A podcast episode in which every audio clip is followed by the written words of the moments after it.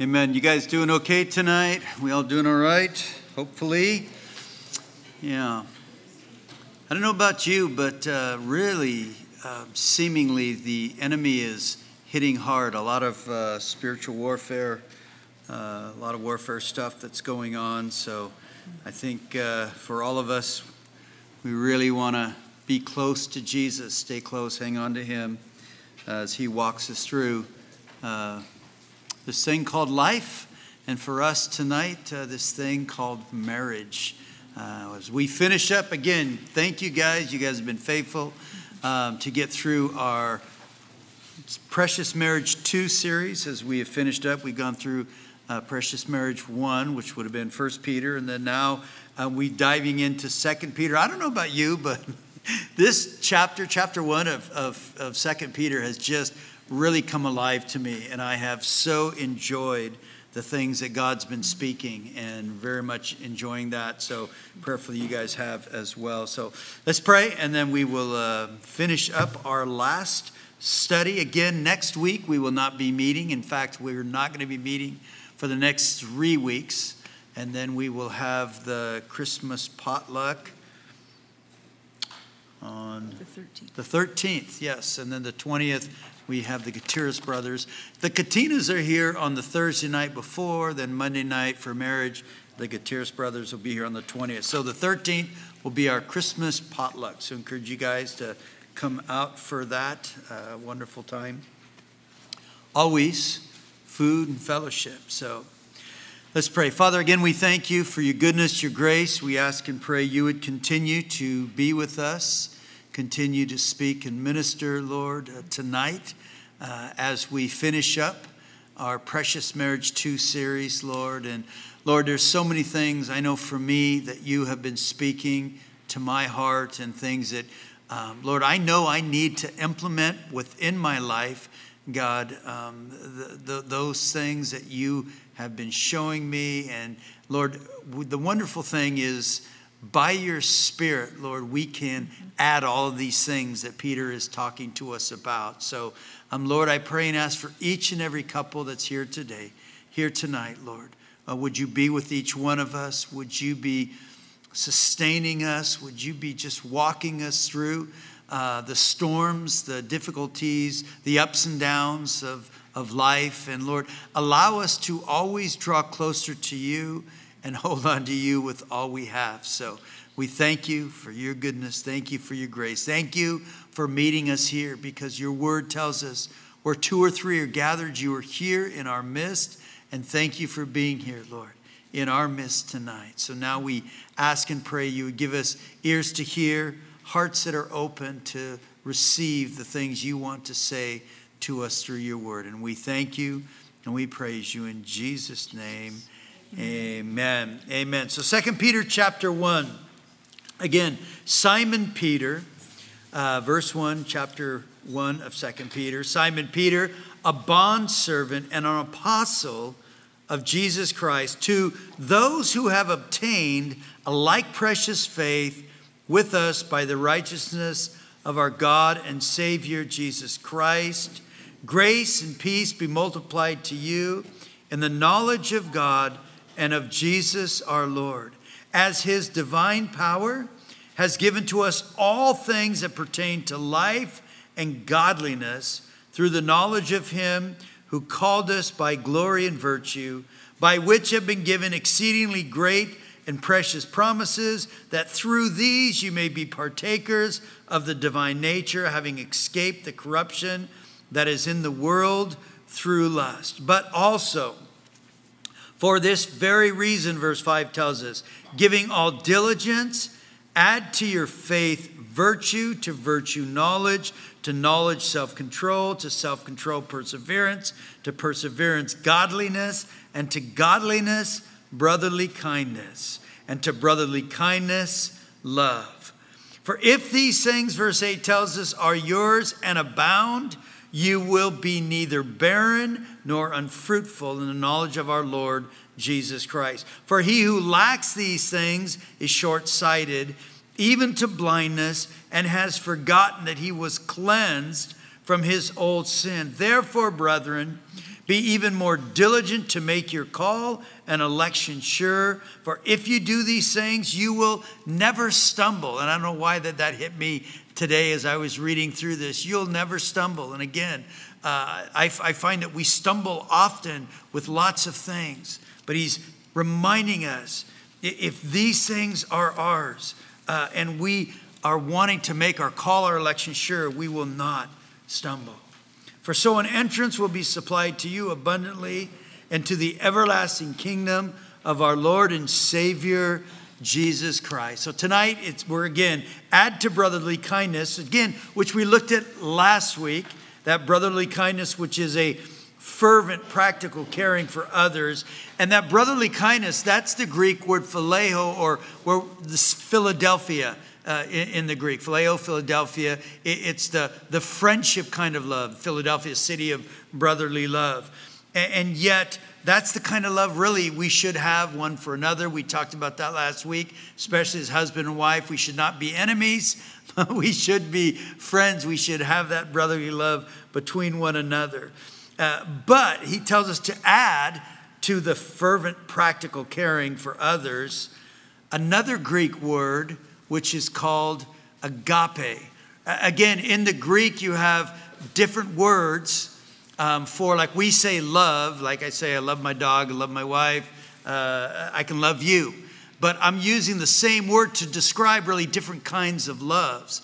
But in the Greek, they had the phileo, which was the, the friendship love, the brotherly love. Uh, they also had the Greek word eros, which is where we get our word erotic from. It's the sensual love between a man and a woman.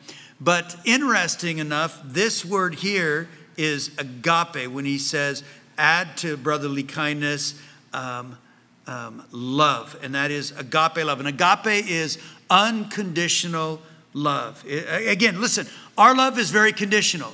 You're nice to me, I'm probably going to be nice to you. If you're not very nice to me, I'm going to have a hard time being nice to you. That's conditional. But the Bible says that God's love is unconditional. For God so loved the world that he gave his only begotten Son. God so agape, unconditionally loved us. While we were still in sin, while we were treating God really bad and all kinds of things, his love doesn't change for us. He still loved us.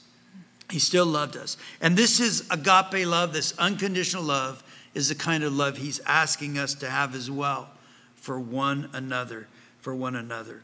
By this we know love, because he laid down his life for us. We ought to also lay down our lives for the brethren. It's that sacrificial love. That's what John tells us. And then he goes on to say if someone says, I love God and hates his brother, his spouse, he's a liar. For he who does not love his brother, spouse, whom he has seen, how can he love God whom he has not seen? And this commandment we have from him that he who loves God must love his brother, his spouse also. And again, the command for us to love unconditionally. So tonight we'll be looking at that unconditional love, agape. We'll start with the ladies. Okay. Okay, so I, um, as, I, as I was looking at um, this verse and this word for tonight, um, a verse that I came across um, is in John 13, verses 34 and 35. And the, the same evening that Jesus knelt down to wash his disciples' feet, this is what he said to them A new commandment I give to you, that you love one another. As I have loved you, that you also love one another. By this, all will know that you are my disciples if you have love one for another. So, this word love one another is more than a feeling, it's a command from Jesus. And it's the way that the world will be able to see that we are truly his disciples as we add this agape love to our walk of faith. Some of the versions refer to it as Christian love. It's the love that Christians um, demonstrate when the world doesn't understand exactly what that means. In the Amplified, it was translated like this that is, learn to unselfishly seek the best for others and to do things for their benefit. So I just put for us ladies, well, that's a tall order, but it's a great assignment for us to work on in our marriages. Learning to unselfishly seek the best for my spouse and to do things for his benefit. Apart from Jesus working in my heart, this is impossible because I am naturally selfish. I usually like to seek the best for me and to do things for my benefit. So I need, the, as Pat pointed out earlier, I need the work of God's Holy Spirit to work in me so that I can truly fulfill and even attempt to fulfill learning to unselfishly seek the best for my spouse and to do things for his benefit. Um, in Galatians 5:13 it says this, but through love serve one another. And that kind of summarizes exactly um, what we were just talking about unselfishly seeking the best and doing things for someone else's benefit. That is love in action, serving one another.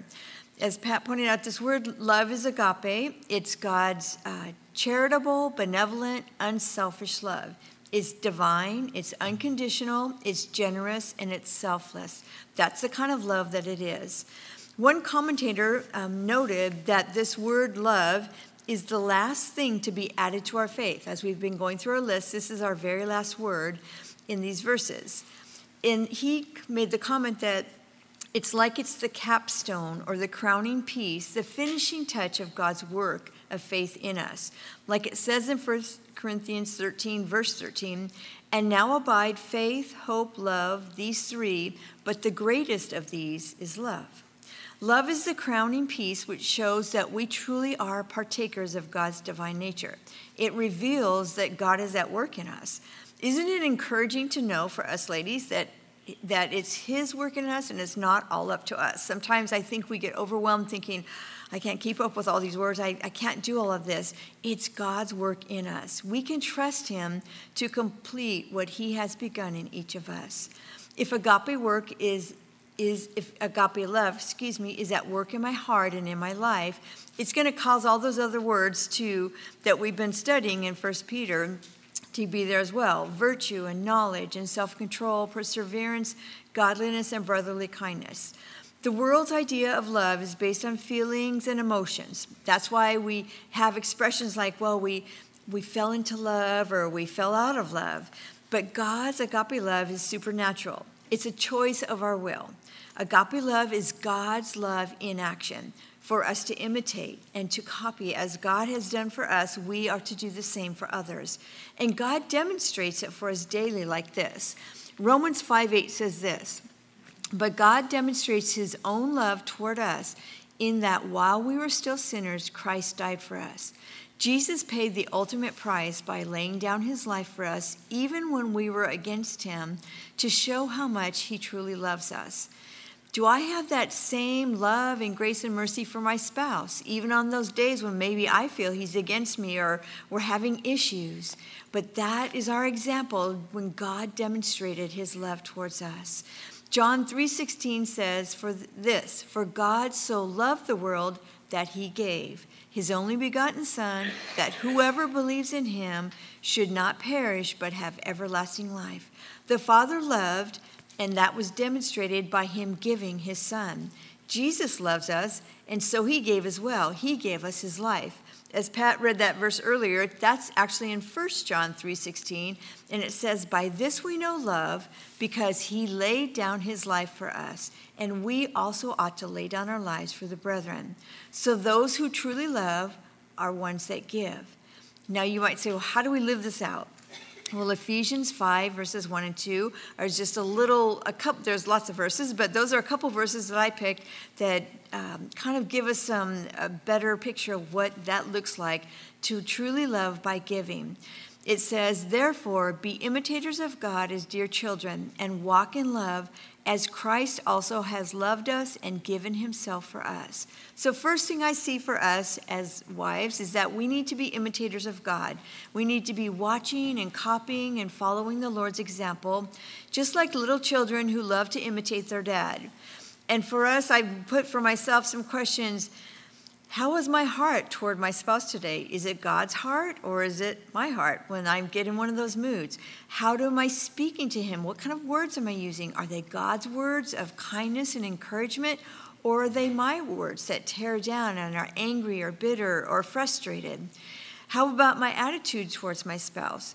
God's love is full of mercy, grace, and kindness. What about my love? And so we need to be imitators of God. The second thing I see in Ephesians 5 is that it tells us to walk in love. And I, I don't know if you remember a couple years back, we did a whole series on walking in love. As dear children of God's family, we should look like love, just as our Heavenly Father is love. As wives, we should resemble our Father God as we walk in love. The rest of the verse tells us how. It says, As Christ also has loved us and gave himself for us. Again, those that truly love are willing to give. The loved in this verse in Ephesians 5 is also this same word, agape, God's unconditional love toward mankind, toward even his enemies. It's a supernatural love filled with compassion. It indicates a direction of, one, of one's will, it's a choice that we make, finding one's joy in. In Ephesians 2, verses 4 and 5, it says this But God is so rich in mercy, and He loved us so much that even though we were dead because of our sins, He gave us life when He raised Christ from the dead. Our Father in heaven made a choice about us. He directed His will to love us even when we didn't deserve it, even when we weren't seeking Him. And as wives in our marriages, we can do the same and imitate our Father. We have the power to choose to direct our will to love our spouses, even in those moments when maybe they don't deserve it, even in those times when maybe they're not seeking it. We can love just like Jesus, as He has also loved us. Ephesians 4 2 says this with all lowliness and gentleness, with long suffering bear with one another in love. Again, for us women and as wives, the Lord is encouraging us and challenging us to humbly and gently and patiently bear with our spouse in love. If we're really walking in agape love, we're going to be able to bear through some of those little things that irritate us and bug us, like, why did he do that? Why did he say that? We can choose to humbly, gently, and patiently bear with him in love because God's not done with him yet, just as he's not done with us. Now, this all sounds wonderful, but it also sounds a little impossible, right? Again, apart from Jesus and from his spirit working in me, um, it is impossible, but all things are possible through him who loved us when we walk and abide in Jesus Christ. 1 John 4 9, verses 9 and 10. Excuse me, 1 John chapter 4, verses 9 and 10 says this God showed how much He loved us by sending His one and only Son into the world so that we might have eternal life through Him. This is real love. Not that we loved God, but that He loved us and sent His Son as a sacrifice to take away our sins. God's love for me took away my sins. Am I willing to choose to love the same way, offering forgiveness, even if I feel offended, even if my feelings have been hurt, even if I'm not feeling like I mean love the right way? Can I choose to forgive as God has forgiven me? In verse 11 in that same chapter of 1 John, it says, Dear friends, since God loved us that much, we surely ought to love each other.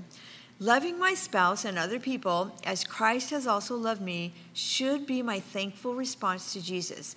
It shows that I am truly an imitator and a follower of Him, a true follower of Jesus.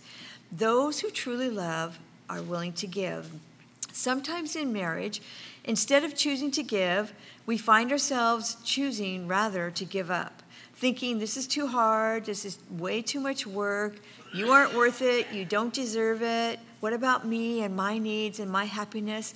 But when love is added to our walk of faith, I am going to be more like Jesus. He will guide me through the, those difficult times, but like Him, I am going to make the choice to choose to love, even in spite of what I might be feeling. 1 Peter 4 8 says this Above all, have fervent love for one another, for love will cover a multitude of sins. My sins, his sins, when we choose to have, to walk in God's agape love, his love can cover all those faults and failures that we have and help us to walk in the way that he designs and have the relationship that he designs. You know, the world is watching and desperately hoping that there is something, someone different out there that can show them what true love really looks like, what a right relationship really looks like. 1 Timothy 4:12 says this, Be an example to the believers in word, in conduct, in love, in spirit, in faith, in purity. Again, for us as wives, I feel like the Lord would challenge us tonight. Choose to be that kind of an example. Choose to be the example of agape love to your spouse and to the people around you. Colossians 3:14 says above all clothe yourselves with love which binds us together in perfect harmony. Ladies, for us tonight, we need to make that choice to put on Jesus, to put on his example of giving and forgiveness. His love is the glue that will keep our relationship strong and connected. 1 Corinthians 13 8a says this Love never fails. In other versions, it said it never fades, it never ends, it will last forever. In the Phillips version, it said this it is, in fact, the one thing that still stands when all else has fallen. And when it comes to our marriages, God's agape love will outlive everything in our marriage our looks, our charm, our possessions, our money, our beauty, our health. His love helps us to endure the test of time, the test of problems, the test of hurt feelings, the test of dif- disappointments and disillusionment. And his love can even cause us to grow better with the passing of time. The graying of our hair, the wrinkling of our skin. Agape love abides, it doesn't fail, it will last a lifetime, it will still be standing when all else might be falling apart. So, ladies, for us, I wrote down verse uh, Jude, verse 21. Keep yourselves in the love of God, looking for the mercy of our Lord Jesus Christ unto eternal life. So for us, that just basically means stay right there, abiding in Jesus, abiding in God's love. That's how you keep yourself there, looking for the mercy of the Lord Jesus Christ. And until that eternal life begins, while we're still here on this earth and in our marriages, walking in this journey of faith, 1 Corinthians 16, 13, and 14 says this Watch, stand fast in the faith be brave, be strong. Let all that you do be done in love. Amen. Amen. Amen. And guys, again, for us, because it, it is the commandment there, um, add to brotherly kindness love. I talk about this all the time, almost daily, um, with people. Um, eh, what that looks like to our wives, uh, what our wives should see in our attitude, our actions, and our behavior. Again, Ephesians 5:25, husband, love your wife just as Christ loved the church and gave himself for her. Colossians 3:19, husband, love your wife and do not be bitter towards them. 1 Peter 3, uh, husbands likewise dwell with them with understanding, giving honor to the wife as to the weaker vessel. Again, when you stop and you say, okay, husband, love your wife um, uh, that that word again is that agape unconditional love which means what it means regardless of her attitude and her actions we're commanded by god to love her. And the example as mary was talking about where jesus where he washed the disciples feet and then he got down on his hands and knees and washed their feet. And then he said as you have seen me do now you go do. And that for us husbands in a sense that sacrificial way of living is the way in which we are commanded by God to love because Jesus Christ loved us. He loved us unconditionally. He loved us by laying down his life for us, dying upon the cross, shedding his blood, becoming the sacrifice that once and for all satisfies the righteous requirements of the law. This is what he has done for us. He made a way for us to be in that right relationship with a holy, righteous God as we receive forgiveness of sins and grace from God. And that is incredibly good news. I don't know about you, but that is incredible news. But that's what Jesus Christ did for us. And, and that is how he demonstrated uh, his love towards us. It's a picture for us husbands of how we are to love our wives unconditionally to lay our lives down. Husband, love your wife just as Christ loved the church and gave himself for it. And we're commanded by God to love, that agape love, unconditional love towards our wives. And again, it's regardless of her, her attitude and actions. Uh, the command comes from God. We obey that command. When we obey that command, we're walking in obedience to what He's asked us, and it really has nothing to do with her per se. But then I love that in Colossians where it says, Husband, love your wife, and don't be bitter towards them. Listen, comes out of Colossians chapter 3, and I, you guys, I, I'm, I'm going to say all the same things that I always say because I just, th- these are things that are just from His Word. But I, I believe you can take Colossians chapter 3, you can throw the rest of the Bible away and just spend the rest of your life just living and trying to fulfill what's written in Colossians chapter 3. And I don't think we'll, we'll ever get there. There's that much rich and depth to Colossians chapter 3. But I remember every time I read through the Bible, and when I get to that verse where it says, Husband, love your wife and don't be bitter towards them, when I used to always think, what, what do you mean? I, I, I found that that verse was like, why is that verse there? Love your wife and don't be bitter towards them. I'm thinking, who would be bitter towards their wife? What husband would be bitter towards their wife? And then I started doing marital counseling and I realized, hey, there's a lot of husbands that are pretty bitter towards their wives and wives bitter towards their husbands in a sense. And yet, that, that, that is not what the Lord is wanting because our command is to not be bitter towards them.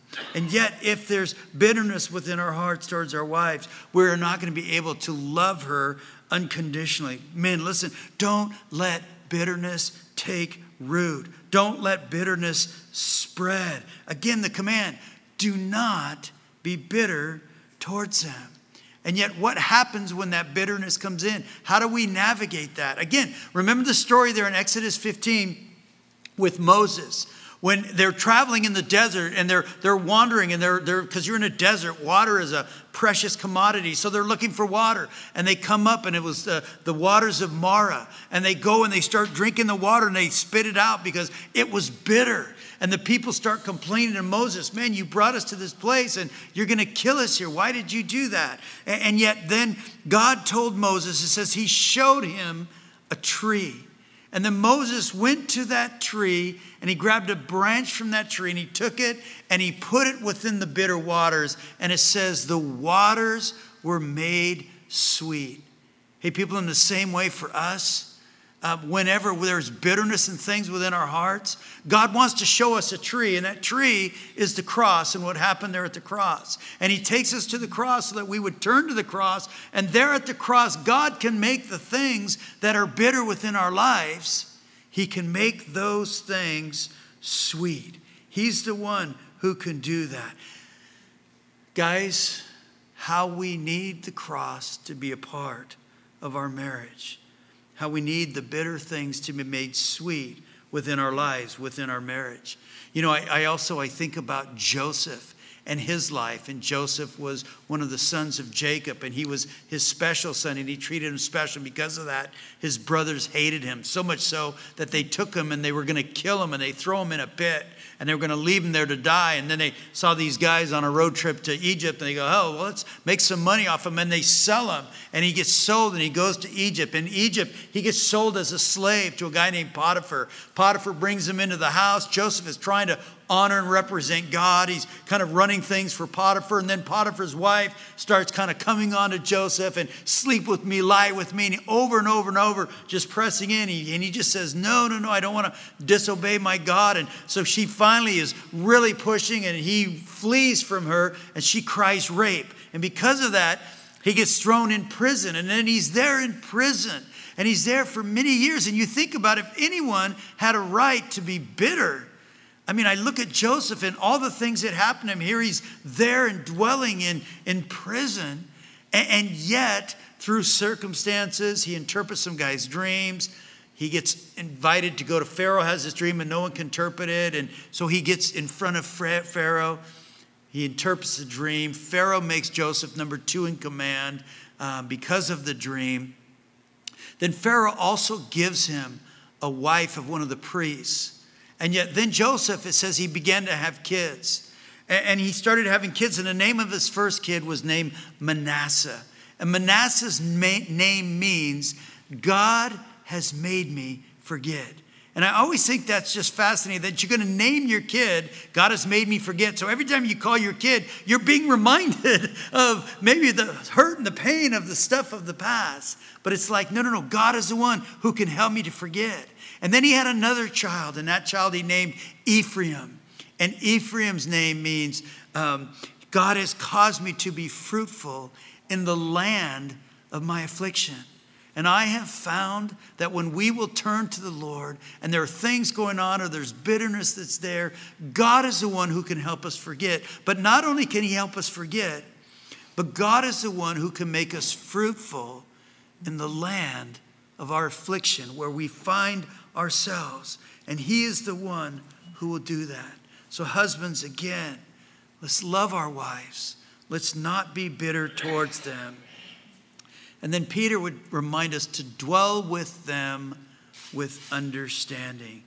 And that dwell is to reside together uh, as a family. For us men, we can very easily check out of being a husband, as being a dad. We can tune into everything else other than the family, tune into the TV, the computer, the phone, work, play, all these things that captivate our hearts and our lives and attention rather than be tuned in to the things that are going on within the family. We're called to dwell with them. For this reason, a man shall leave his father and mother, be joined to his wife. The two should become one flesh.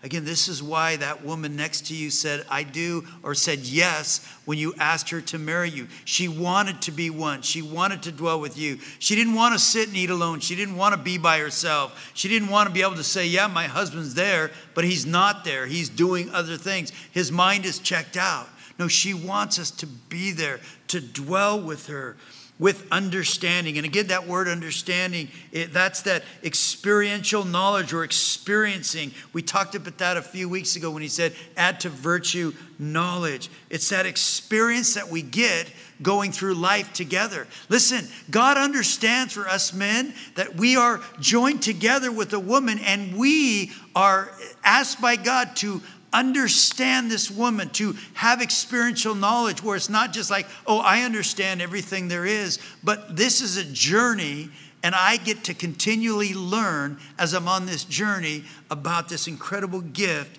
that God has given to me. And it's daily learning, daily understanding, a daily experience for all of us. And then finally, Peter would say to honor her.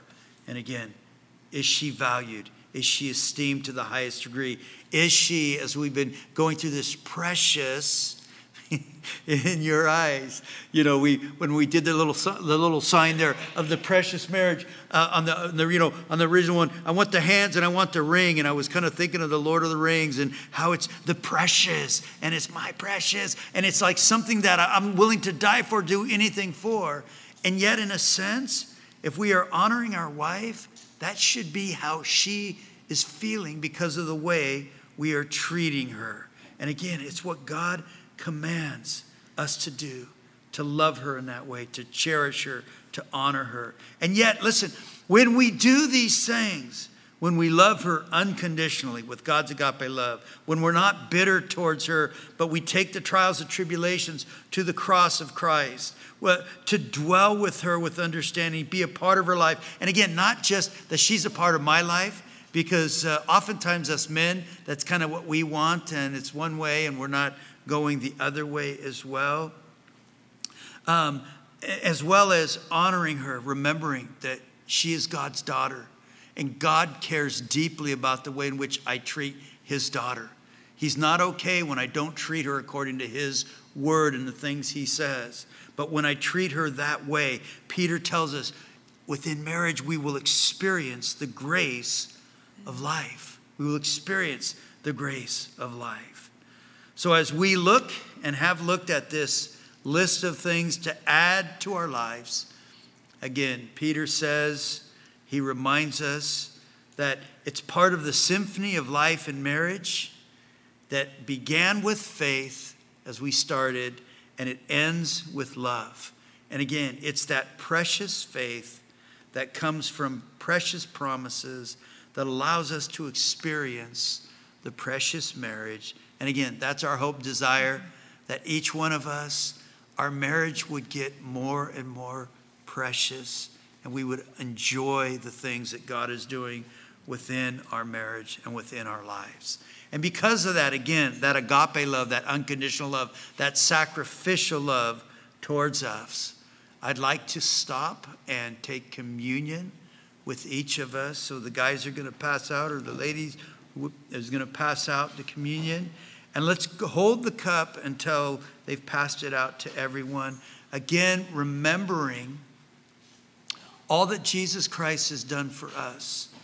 And I love that. I, I share this, I probably shared this many times, but whenever I do a wedding, and if the couple is willing to do communion, I love that because when we get to the communion aspect of, of, of the marriage, I remind them that this is remembering all that Jesus Christ has done for us, remembering all that He uh, has done in offering us forgiveness and grace, to be washed from our sins, uh, to receive the hope and peace, to be brought back into a right relationship with God. Because God says we've all sinned, we all fallen short of the glory of God. And yet it's through what Jesus did on the cross that we receive that forgiveness and that grace, and how we need to bring that into the marriage relationship one with another. And so the guys are passing this out. So.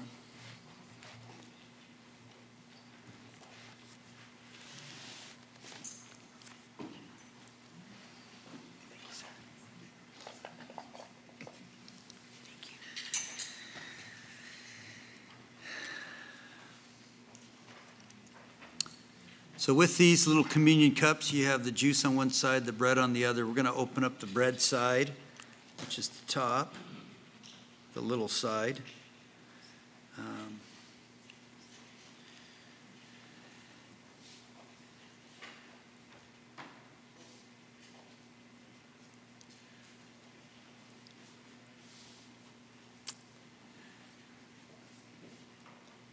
You know, at the Last Supper, when Jesus was sitting there and he was having that Last Supper with his disciples, um, the Bible says that he took the bread, he gave thanks.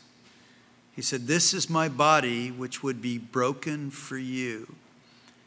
And as often as you take and eat it, would you remember me? And so tonight, we want to stop. We want to remember all that Jesus Christ did when he went to the cross, he hung on the cross, he gave his body to be beaten, to be broken in a sense for us. Let's partake of the bread together.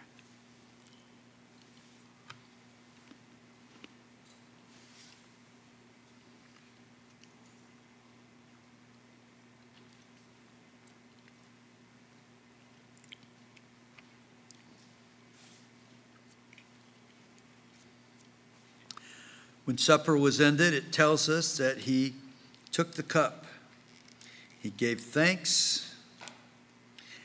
But he told them that this was a cup of a new covenant. In a sense of like why I like to do this at a wedding, I'll remind them because they just said their vows one to another. I said, You guys made a covenant one with another.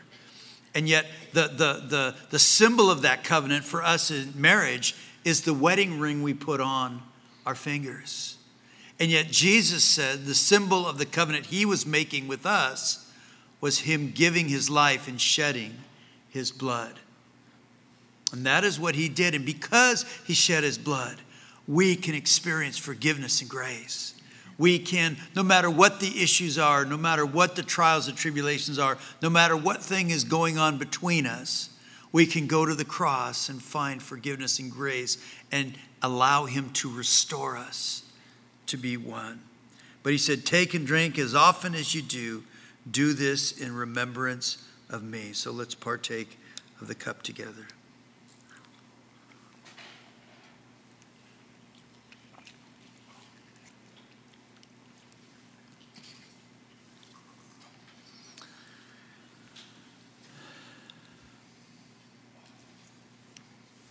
Hmm. So, Father, we do thank you, Lord. Thank you that we could stop and really hone in a little bit more on the spiritual side of things, Lord, of remembering what you did for us, of laying your life down. No greater love, as we read tonight, than this for one to lay down his life for others. That is what you have done for us. And because you gave your life, Lord, because you shed your blood, you were the, the, the sacrifice that God accepts for atonement of all sin. That we, if anyone sins, we can we have an advocate with the Father, Jesus Christ the righteous. He is the means by which our sins are forgiven, our sins are washed away, and that we could be brought into a right relationship with you. And yet, Lord, maybe tonight there are things between us as husband and wife that are not right. Lord, that we would come to you, come to the cross. We would confess, we would acknowledge, we would ask for you to wash us and cleanse us. And Lord, would you please restore us into that place of fellowship one with another? Would you make us one in you? Lord, we do thank you. Thank you for this night. Thank you for your word. Thank you for this series, God.